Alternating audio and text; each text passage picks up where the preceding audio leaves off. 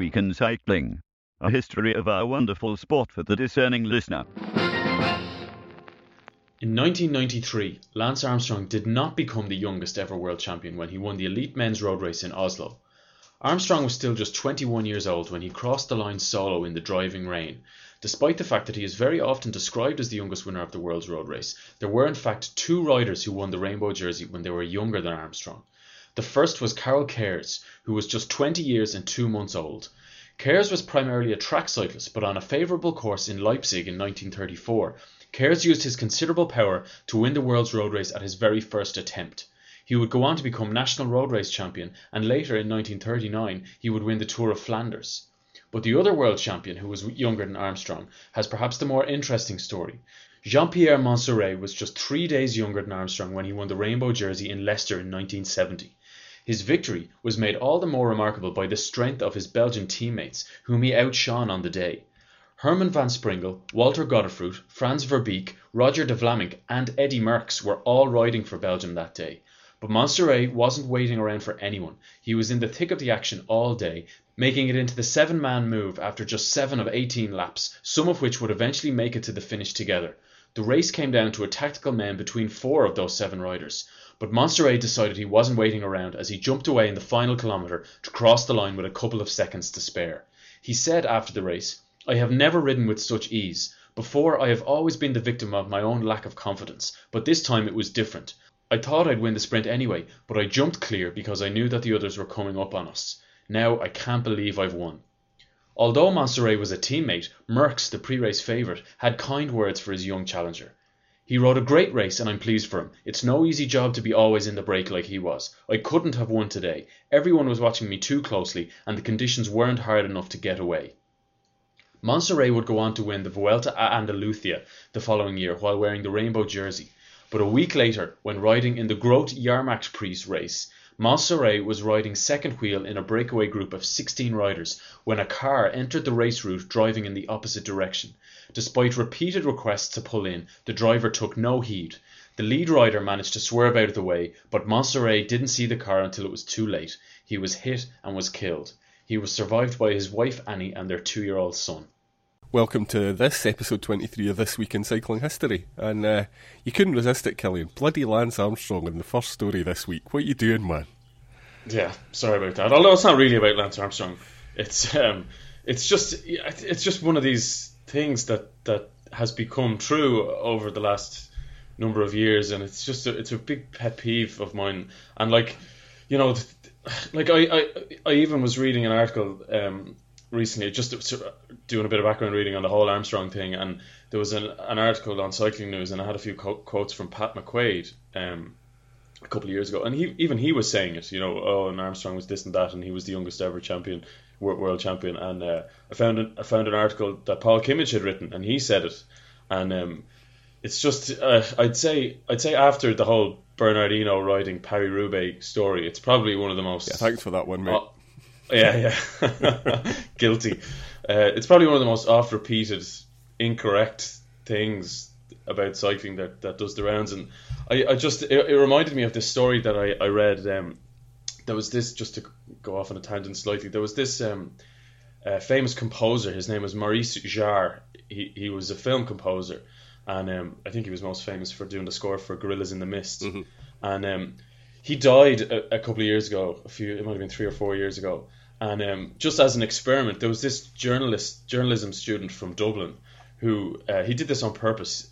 Very, very shortly after he died, he went on to, within a matter of an hour or so when he found out, he went on to Wikipedia and he added this quote to Maurice Jarre's Wikipedia page. And did all the things you're supposed to do, like proper references and links and all that kind of thing.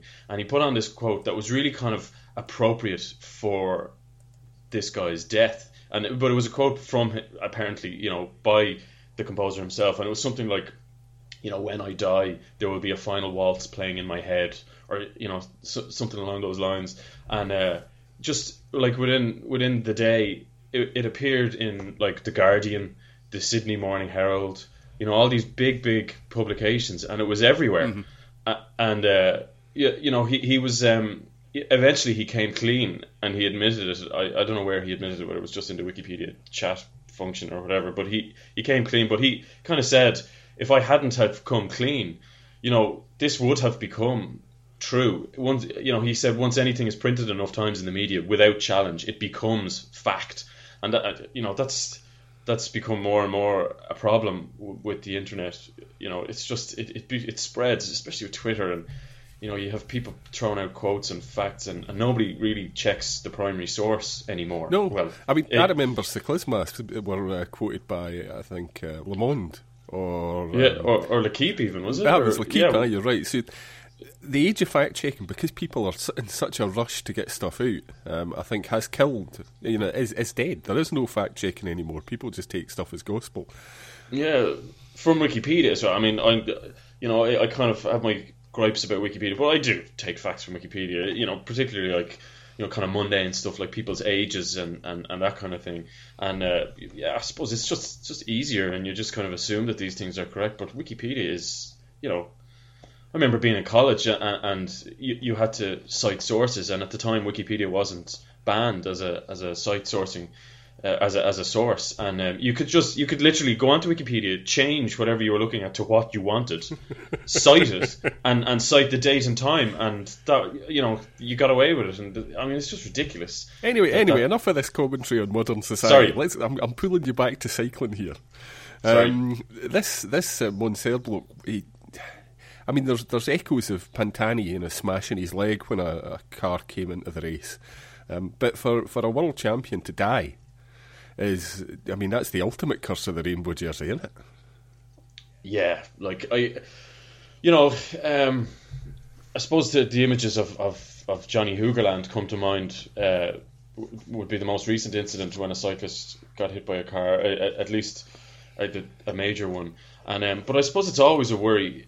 You know, maybe obviously not so much now with major races in like the World Championships, but in local races, you know, you still have races run on roads that aren't closed, and you know, there's eejits on the road all the time, and this is what you're dealing with. You can put out as many race marshals as you want, but all it takes is one person to not know what they're doing, or to look at their phone at the wrong time, and this is the danger that they're facing. And yeah, for this guy to have been killed in a race is really tragic. And actually, to add to the tragedy, I said in the piece he was survived by a 2-year-old son. 5 years later, his son was also killed by a car when out riding his bike, which is just an unbelievably unfortunate thing to happen. And you know, you mentioned the curse of the rainbow jersey. I know, it kind of gets overused, I'd say, but yeah, this really was incredibly unfortunate. You know, he didn't really get to ride in the rainbow jersey that much at all, and then for his life to be cut short when he was so young. I mean, he was still only, was he 22 when he was killed? Yeah, I mean, it's funny. My mum and dad, I mean, my dad's dead now, but they used to spend 6 months of the year in Spain, and I remember him telling me a story. I think it was down in Magaluf, where a car had tried to come onto the course of the Vuelta, and it took two policemen actually unholstering their guns to get the guy to stop. So human stupidity has tragic consequences, because you've got cars and bikes at very high speed. You know, it's not a good mixture, whether it's somebody who stopped too quickly over the finish line and a rider goes through the back window. I'm genuinely saddened. I mean, this is years ago that this happened, and reading this, I had a tear in my eye. Yeah, it's really, and like I said, it's still a problem. It just coming to mind, just there, I think it happened in the Ross a couple of years ago. A van got on and started driving around. Like, you know, and it can easily happen. I think what happened in the Ross was that, you know, there was marshals placed on all the major junctions along the route, and that's pretty much all they can do. But the van, or maybe it was a tractor or some kind of farm vehicle, just pulled out of a field, you know, that wasn't being monitored. And, you know, sure, your man didn't know that he was pulling out in the middle of a race because there was no marshal. So it can easily happen by accident. But just going back to the actual race itself, like, I just thought it was amazing that, you know, in the 70s, when there were so many prominent Belgians, and like I said in the thing, you know, all of these Belgians were, you know, obviously teammates, and for him to have won that race, I thought was just an amazing feat. And he won the Tour of Lombardy as well the year before in 1969. he won he won the Tour of Lombardy, and that's actually just to go on a slight tangent again. That was an interesting race because it was actually won by a guy called Gerben Karstens, who's a Dutch guy. Mm-hmm. He's kind of, you don't really hear much about him, but he won the Tour of Lombardy, and he got disqualified for failing a dope test. So the victory got awarded to Monseré, and Gerben Karstens he also got disqualified for after winning the Paris Tours race in 1974, and I'm pretty sure he's the only rider to have lost two classics due to a disqualification. But anyway, this guy on Twitter, his name is he goes by the handle EdNL. I'm not sure whether he prefers Ed or Ted. I know he goes by both names. But anyway, he told me this really good story that Gerben Karstens, he was known as a bit of a joker.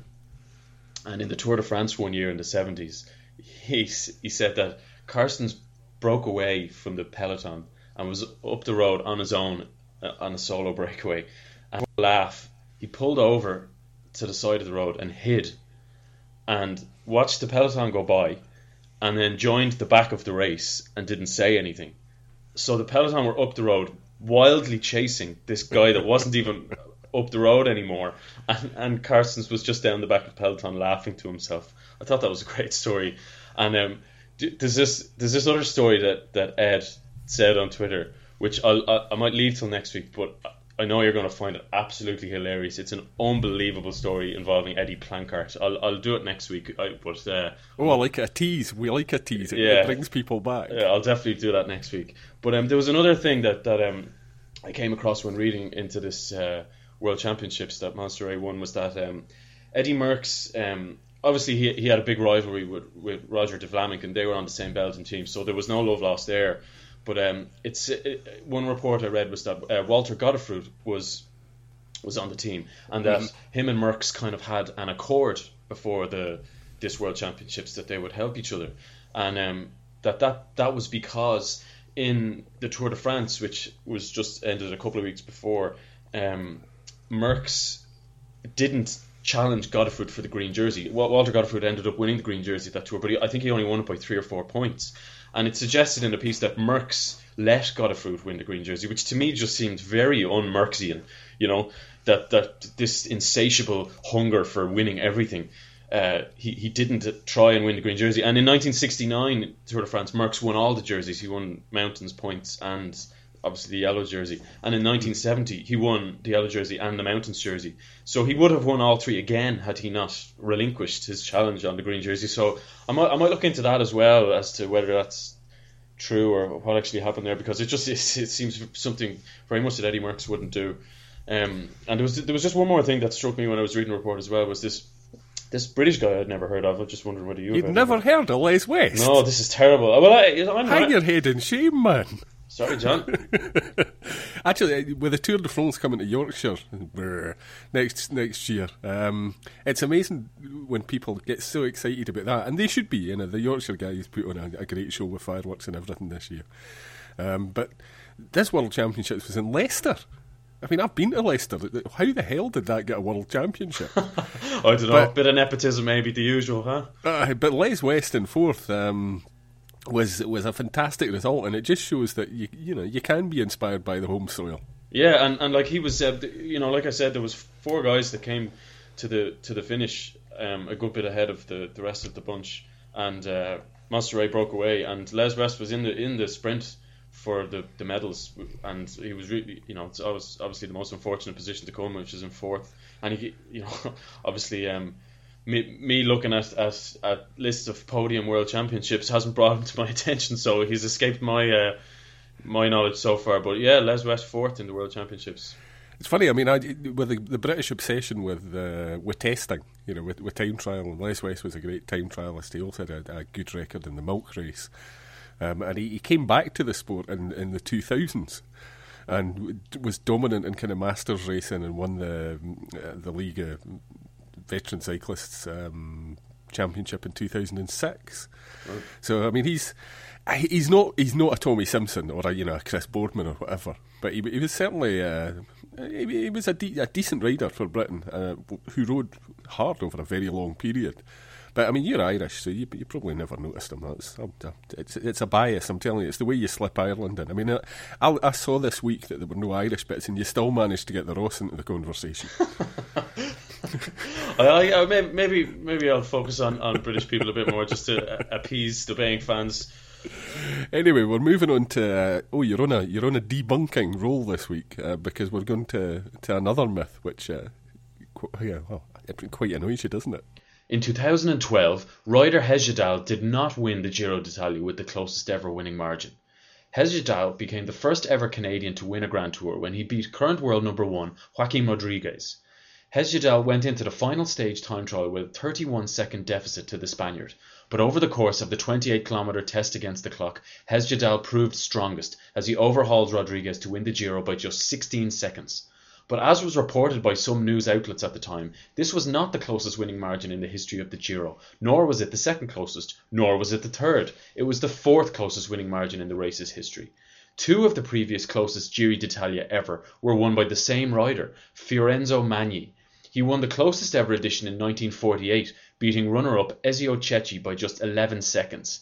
Magni repeated the trick in 1955, beating Fausto Coppi by just 13 seconds. The third edition of the Giro, which was closer run than last year's, was won by Eddy Merckx in 1974, by a rather un-Merckxian margin of 12 seconds over Giambattista Baronchelli. The third-place rider in the 1974 Giro, Felice Gimondi, finished just 33 seconds behind Merckx, making it the second closest Grand Tour podium ever, second only to the Tour de France of 2007. Although Hesjedal didn't set the closest winning margin ever last year, he did achieve a remarkable feat. He won a Grand Tour, having never before won a stage race. He had never even finished on the podium of a stage race or worn a leader's jersey. The last rider before Hesjedal to win the Giro d'Italia, having never before won a stage race, was Franco Balmamion in 1962. Balmamion defended his Giro crown the following year, and amazingly, these were his only two stage race victories ever in a career which spanned 12 years. He won both races without winning a stage, and he remains the last Italian rider to win back-to-back editions of the Giro. But when Balmamion won his first Giro crown 50 years ago, he was 22 years old. Hesjedal won his when he was 31. In the intervening years between the maiden victories of Balmamion and Hesjedal, of the other two Grand Tours, there have been just 12 riders who have won either the Tour or the Vuelta, having never before won a stage race. It has actually occurred three times in very recent times at the Tour, with Carlos Sastre in 2008 and the two inherited wins of Andy Schleck and Oscar Pereiro. Prior to this at the Tour, there was also Frenchmen Lucien Aymar and Roger Pingin in the mid-60s. Unsurprisingly, it is the Vuelta which has had the most stage race winning virgins take home the main prize, including the likes of Roberto Heras, Marco Giovanetti and Alvaro Pino. Two things are notable when comparing Ryder Hesjedal to the others who have achieved the same feat in the past 50 years. The first is that the Canadian is older than all of them were when they won their Grand Tour, apart from Ferdinand Brac, who was 6 months older when he won the 1971 Vuelta. The second item of note is that every one of the other riders had competition for team leadership. For instance, Sastre was contending with the Schleck brothers at Team CSC in 2008. Andy Schleck himself was sharing leadership duties with brother Frank in 2010. Pereiro started the 2006 Tour at Castellón with Alejandro Valverde as leader. Giovanetti had Pino, Pino had Francisco Rodriguez, Jose Manuel Fuento had Miguel Maria Laza. It is perhaps unprecedented that a cyclist of Ryder Hesjedal's age was trusted with sole leadership and the full backing of a team for a Grand Tour, having never before proven himself a winner in stage races, and to pay back that trust with an overall win. Watching Hesjedal win this year was one of my highlights, but again, we've got that, a meme which suddenly becomes fact, and I can tell it annoys you. Yeah. I think I only found one place where it actually said it was the closest Giro of all time. In most of other places, it said it was the second closest. But again, it's just not fact checking. But like you say, that was definitely, I think it was my favorite race of 2012. And I remember a couple of weeks ago, you sent out a Twitter. You were doing a yearly review thing with Scott on the main show, and you asked for people's highlights, and the one I said was Thomas De Gendt's solo breakaway on I think, was it the second last stage? Yeah, and we thought he might steal the whole race. Oh, it was brilliant! It was just gripping, and it was real kind of throwback racing that the kind of which you wouldn't expect now with the with power meters governing everybody's decisions. And Thomas again just said, you know what, I'm giving this a go, and you know, and he did crack, you know, he cracked with it with 2 or 3 kilometers to go, if I remember rightly, but you know, he had enough of a lead to keep on going, and it was brilliant. It was the only other ride like that in a Grand Tour that I can think of recently was Andy Schleck in the Tour de France in 2011, when he attacked and also cracked with a couple of kilometers to go, but still managed to take the yellow jersey. I mean, he didn't end up winning the Tour, but you know, those types of breakaways and rides, they're just fantastic to watch, just absolutely brilliant, and absolutely the opposite of what we were faced with in this year's Tour de France, or last year's Tour de France just gone. And I'm really excited about this year coming up. You know, because I'm out for a vast number of reasons. Yeah, well, yeah, but I just think this year more than most in the last while. I don't know. Maybe I'm just saying this because it's this year and I've forgotten or whatever.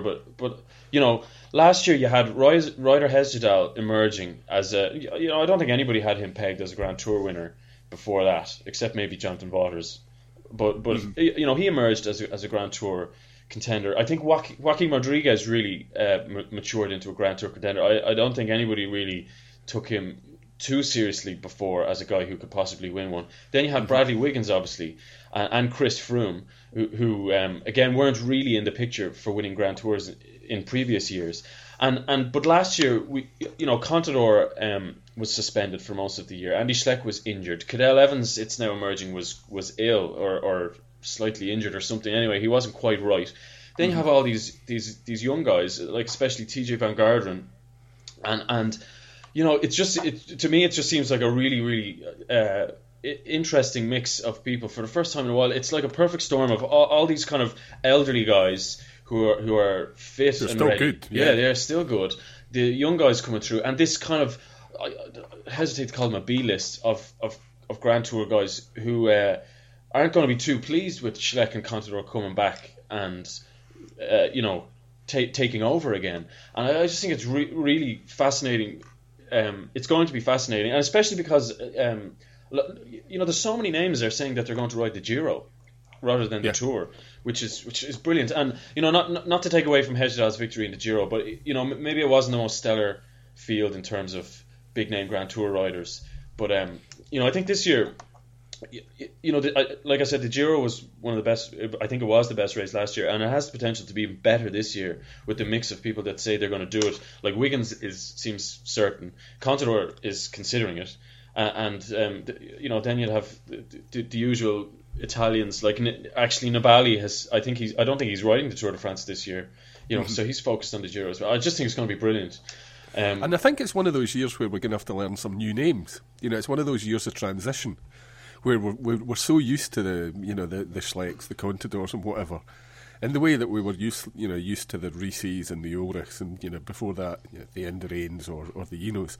It's one of those years where I think some new names are going to come forward and we'll have to pay attention to them. You know, a real year for youth pushing through. Yeah, hopefully, yeah. And it's funny you should say youth pushing through, because you know, obviously Ryder Hesjedal was 31. You know, he's no spring chicken, and I just thought it was.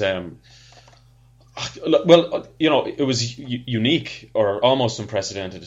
I said that, you know, a team and a team manager would put faith in somebody who was this old, who had never proven himself. And it's just, I think, obviously it was a masterstroke in the end because he did it. But I mean, even if he hadn't have done it, you know, this isn't the first time Jonathan Vaughters has done this. You know, for a number of years in a row, he had the kind of the surprise package of the Tour de France. You know, Christian Van der Velde came fourth in 2008. Bradley Wiggins came fourth in 2009. I think that the following year, maybe it was Hesjedal himself. Maybe he came eighth. And then you had then they put their faith in Tom Danielson last year, which you know, maybe he could have done a bit better than he did, or was that the year before? Anyway, I can't remember. But they had you know, they have put their faith in guys repeatedly who maybe on paper don't deserve the backing, but they've done it anyway. And you know, it's a great policy, I think. And you know, well, from an Irish point of view, maybe Daniel Martin will get the nod this year. I'm not sure. Maybe he's still a little bit too unpredictable. But I just think he deserves a lot of plaudits for setting his sights on this project of Hesjedal winning the Giro. You know, it wasn't. And like I said as well, you know, this was the plan. This was always the plan, and it wasn't like his main man got injured and they threw this guy in. Like like the way Fignon won the 1983 Tour, or I'm trying to think of another example. I can't think of another one. But you know, it wasn't an accident that all of a sudden Hesjedal was thrust into this role. This was the plan, and for the plan to work like this, and I think even I just read an article recently there. It was an interview with Joaquim Rodriguez, and he said he was very honest, and he said that he didn't give Hesjedal enough credit, and he didn't chase him down early on in the race because he didn't really consider him a threat, and that he lost stupid time to Hesjedal early in the race that he obviously he didn't get back, and that was the reason that he lost. And I would say now that I don't think Ryder Hesjedal is going to win another Grand Tour for that reason. Yeah. He won't get the leeway that was crucial to his win this year. Yeah, absolutely. Yeah. It was the foundation of what his victory was based on, was the element of surprise. As surprising as you can be over a race that lasts 3 weeks, but that's how he won it. And yeah, I don't think that's going to happen again. So I wonder who Jonathan Vaughters is going to throw his weight behind next. It'd be interesting.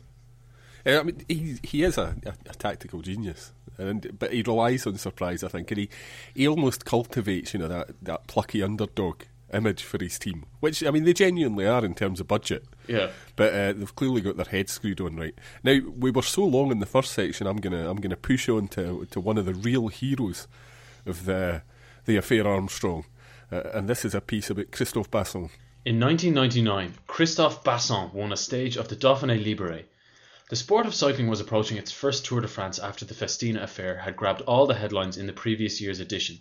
The upcoming tour was dubbed the Tour of Renewal and was crying out for a clean champion to take the reins and drag the sport out of the mire it had dug itself into.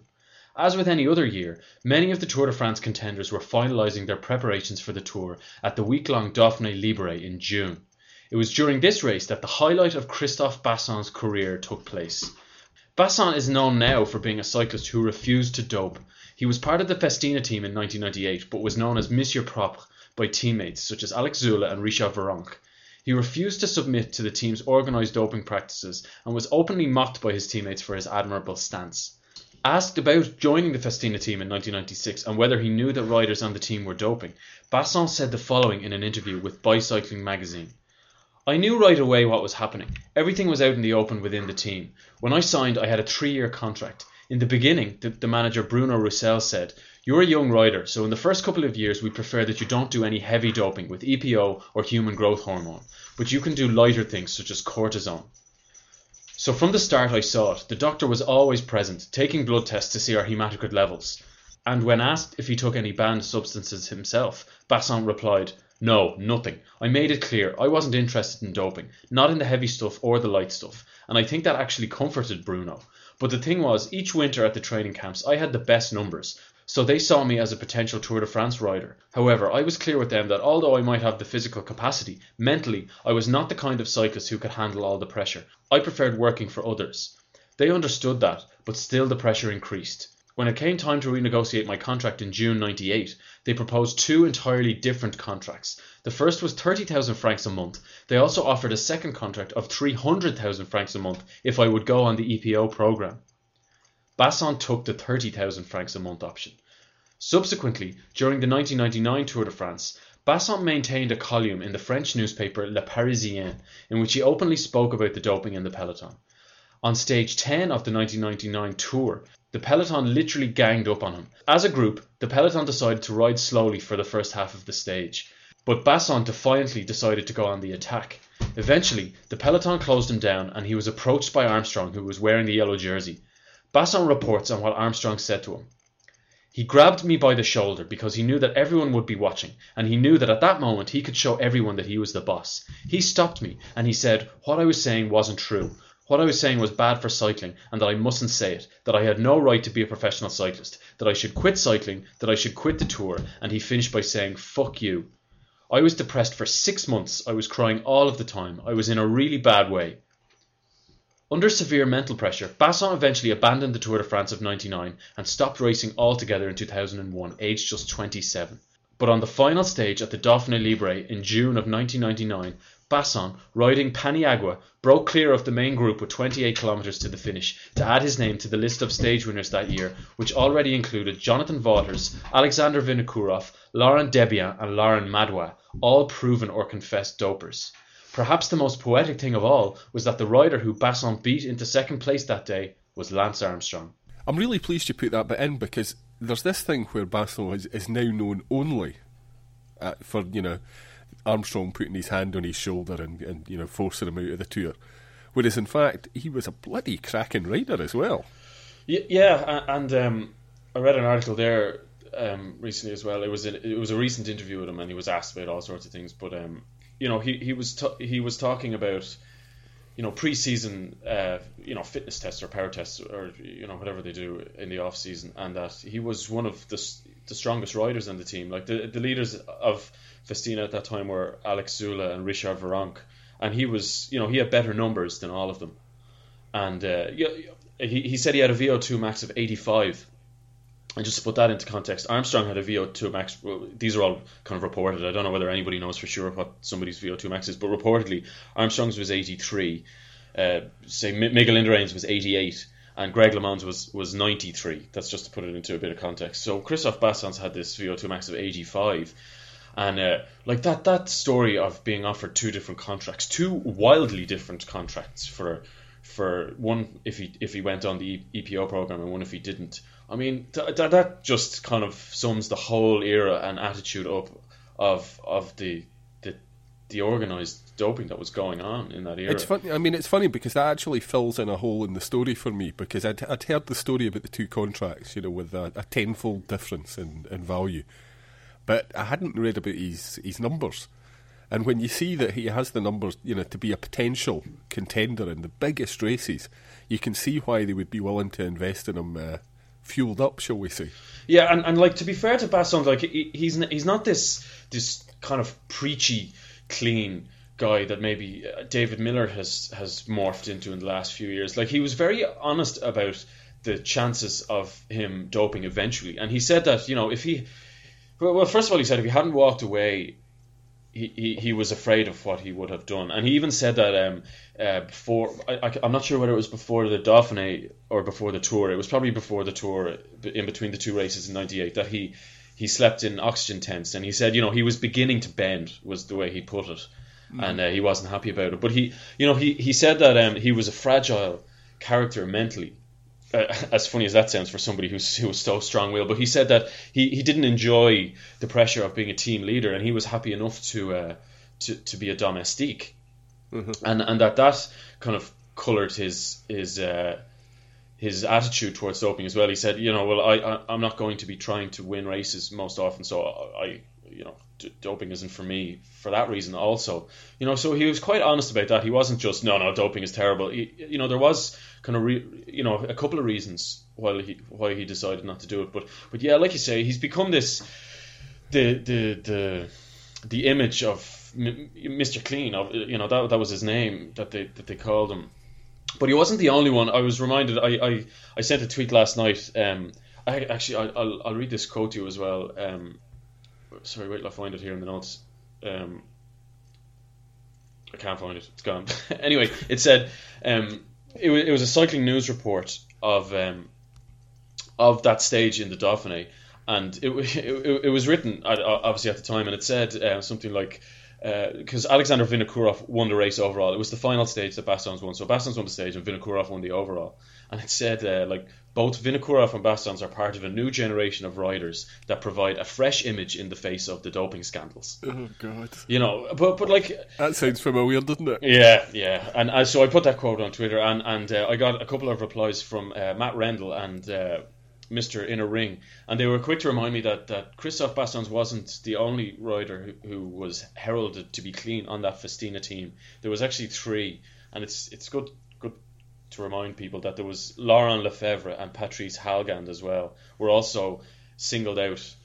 If you can single out three people, I don't think so. But anyway, as clean riders on that dirty team. So, you know, I think Bassons became the poster boy for being clean because he was the one that was writing the column in the newspaper, and obviously he became this public voice, and he you know, earned the scorn of Lance Armstrong. But you know, I suppose that quote as well from the Cycling News report, you know, that Vinokurov and Bassons were equals in this fight against doping, and you know, like it kind of if you put that in the context of riders today, riders now that are saying, you know, you need to believe in this sport, that we are all clean, and we are clean, and you know, clean this, clean that, and you know, of course we want to believe that everybody's clean, and of course if you haven't tested positive, you should get the benefit of the doubt. But, you know, when you look back at sentences like that, you know, how can we not but be cynical? And, you know, you can't... But it's unfortunate for riders. They're in an impossible position. They can't prove they're clean. You know, you can't prove a negative. Yeah. And that's really... I mean, I feel really sorry for them, you know, the ones who genuinely are clean. And I don't know who they are. But that they can't prove that they are. And that... You know, sentences like this can be printed and said, and they can be completely wrong, and we have no way of knowing. And I do feel sorry for the riders, but I also, you know, I don't think they help themselves in a lot of ways. Like Mark Cavendish. Oh, I went off on one in Cavendish yesterday. Like he you know, I'm not sure whether we're allowed to curse on this. I really, it's explicit on iTunes. It's non-explicit on iTunes, so I won't curse. But he, you know, he was repeated the F word, telling people to get away from him when he was being asked questions about Lance Armstrong in an interview. Now, I mean, maybe I'm wrong here, but to me, a cyclist has two jobs. You know, he's a cyclist, but he's paid by sponsors. You know, sponsors pay his wages, and he's the public face of Omega Pharma now, Omega Pharma Quick Step. And you know, if I was videotaped while I was doing my job and somebody else was doing their job in front of me, you know, I'm a software developer sitting in my office all day. Like if I was if somebody came along to my desk and I in their face shouted, you know, F off repeatedly, and I was videoed, and my employer saw that, you know, I don't think I could be too upset if I was sacked. No, actually, that quite annoyed me. What really annoyed me was when he said yesterday, "Why do we have to pay for, you know, the sins of a bygone era?" And Armstrong is not part of a bygone era, you know. And Cavendish was competing at the same time, and Armstrong, I mean, I thought it was 2010. You pointed out he was still racing in 2011. Yeah, it's this time 2 years ago. That's hardly a bygone era. And you know, you also had I won so much, so I was the most tested rider on the planet. And Cavendish said, now, where have we heard that before? Now, yeah. I'm not saying he's dirty. I'm just saying they have to take on board the fact that we have been lied to so bloody often that they need to earn our trust. I've got none left. And when you see the same old lines being trotted out time and again, you know, you just despair for the future of the sport. Yeah, and Cavendish wasn't the only one to kind of try and fob off that this was a bygone era. You know, Jens Voigt also, or Vox, or whatever way you want to pronounce it, he also said that this was, you know, this was 15 years ago. No, it wasn't 15 years ago. And Bradley Wiggins said... oh yeah, so now we just write off the entire 1990s and move on. You know, the 1990s, Wiggins, like what are you talking about? Armstrong beat you to a podium place in the Tour de France in 2009. You know, how can he not be aware of that, you know? It's astonishing. It's exasperating. And you know, actually, just to give the flip side of these exasperating reactions from riders, I think the best example of a cyclist today that is eloquent and, you know, he really gets at the heart of the issues, and I really enjoy his comments on Twitter, is Taylor Phinney. And I know he has a history. He was on the Livestrong Trek under-23 team, which was, you know, it was... brainchild of Lance Armstrong or whatever. Mm-hmm. But, you know, I hope that doesn't cast too many aspersions on Taylor Phinney. Like, you know, obviously he can't prove that he's clean. I really think that he is. And, you know, he was very quick to move away from Armstrong's team when it became... As soon as he could, basically. As soon as he could, yeah. And you know, I've no doubt that he was offered a big contract with Radio Shack, and he said no, and he moved to BMC. And, you know, obviously BMC have Jim Ockiewicz, and there's that whole thing there. But anyway, so Taylor Phinney said recently on Twitter that he actually thanked the media.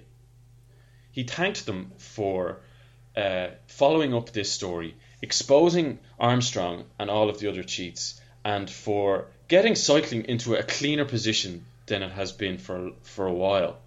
I think it was Laura Wiselow, she's a Cycling News journalist. She replied to him and said, "Thank you. I think you are the first person. You are the first cyclist that has ever thanked the media like that in public." You know, and like I just think that speaks volumes as well. Like, you know, the media, cyclists are very quick to jump down the media's throat. And why are they focusing on doping? And why this and that and the other? You know, that's their job, and you know, portraying an image of clean cycling, it is, you know, I don't know. I'm kind of getting wrapped up in my own thoughts here, but I really think. The media have a job to do, and they didn't do it during the Armstrong era. Yeah, but they're starting to do it now. You can't criticise them for starting to do it now. Yeah, yeah, that's exactly my point. Yeah, yeah. You can't criticise them for focusing on it now and lambast them for not focusing on it before. You can't have it both ways. And I think Taylor Phinney is just an example of a guy who has the right attitude. And I like him, you know. No, me too. I mean, he was a brash kid. He's grown up into a brash adult, but he's funny, and there's a genuine sense of integrity coming from him. I choose to trust him. Yeah, me too as well. Something interesting, actually. Sorry, just to go back to the original piece that we were talking about was that Dauphiné Libre, the list of stage winners. I don't know. It's kind of an interesting juxtaposition between, you know, clean and not. Like the list of stage winners. Like you've got, you know, Jonathan Vaughters, Vinokurov, Laurent Debian and Lauren Madoua. Now they are all admitted or proven dopers, and also on the list of stage winners you have Christophe Bassons, who we've talked about, and David Moncoutié, who also won a stage, who is also he very much keeps himself to himself, but he's heralded as a rider who was always clean. He's retired now. He retired last year, and but you know, I just thought it was interesting to have all those riders on the same list of stage winners, and like that was the addition of the Dauphiné, where Jonathan Vaughters won the time trial up Mont Ventoux. Yeah. And you know, I'm sure at the time everyone was like, oh, you know, possible American winner of the Tour de France, and it obviously, like, Jonathan Vaughters was doped when he won that stage. He's admitted that, and I think he actually said on Twitter that he said he could have been seen from space. He was so doped up on Mont Ventoux at that time, was the way he put it. You know, you have a guy like Christophe Bassons and David Moncoutié who are riding clean against these guys and winning. And I just thought it was just an interesting addition of the race to put into the context of doping and not doping. But I was just looking back over an old edition of Cycle Sport magazine, which was reporting on, it was just the issue that came out after that Dauphiné Libre, and you know, reporting on Vaughters' time trial win. And during that time, Jonathan Vaughters maintained a column in Cycle Sport, and I don't know whether you read this recently. It got republished at Vaughters' request on the Cycle Sport website. It was an article. Yeah, I read it quite recently. Yeah, it was an article called "Crossing the Line," and it's one of the best things I've read about cycling.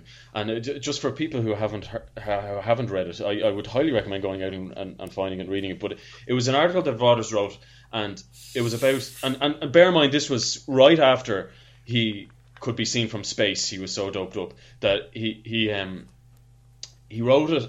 About a guy, an amateur cyclist friend of his, who was bemoaning the fact that his races weren't on closed roads, and that he constantly had to deal with the commissaires or the race organisers, whatever, telling him not to cross the line in the middle of the road, because that's the rule. You have to stay on the correct side of the road, as you would if you were cycling normally.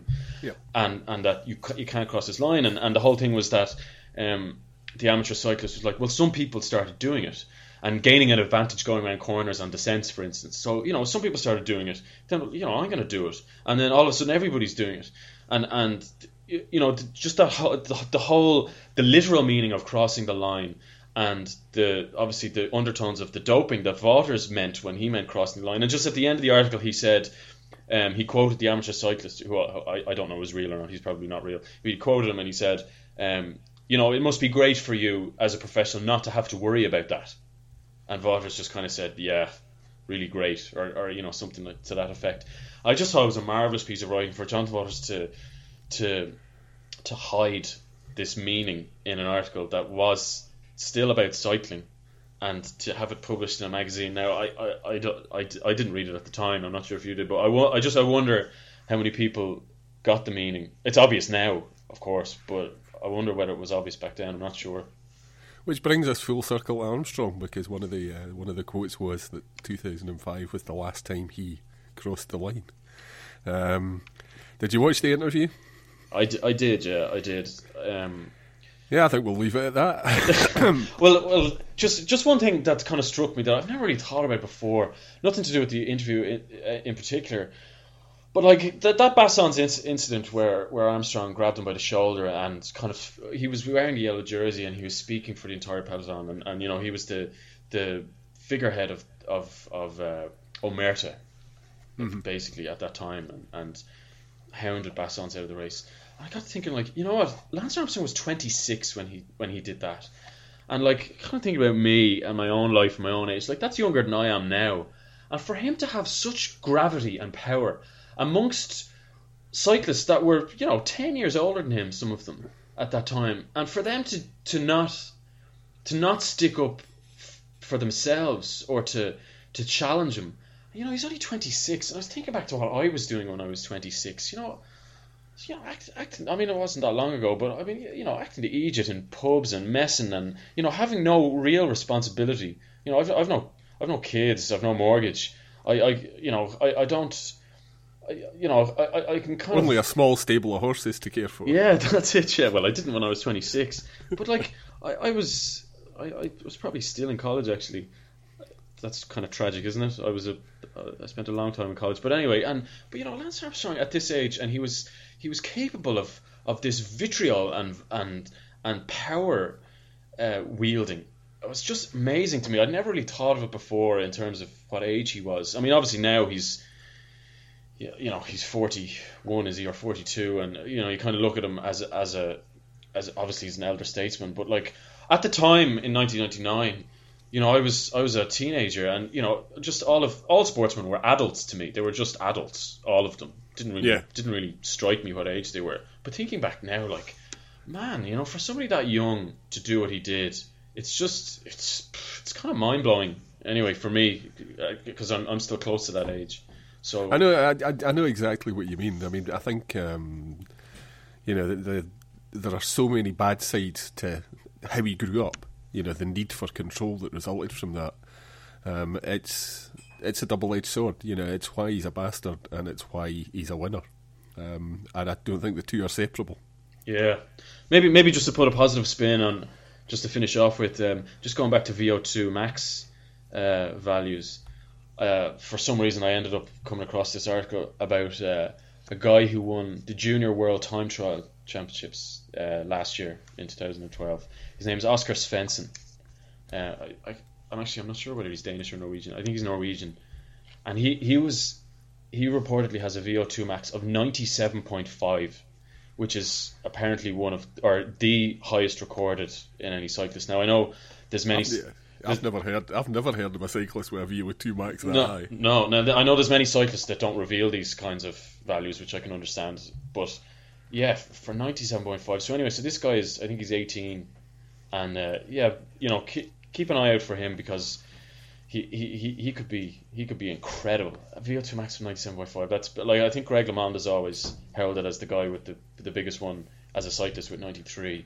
So yeah, just one for the future, and Taylor Phinney as well. I'll be keeping my eye on him this year. I hope he really does well in Paris-Roubaix. Well, good to end on a positive note. That's been a long show. I mean, you can tell we've been away for a couple of weeks, because you had loads bottled up to come out there. Where can people find you on the internet? I'm on Twitter at Irish Peloton, and if you want to email me as well, it's just mail@irishpeloton.com.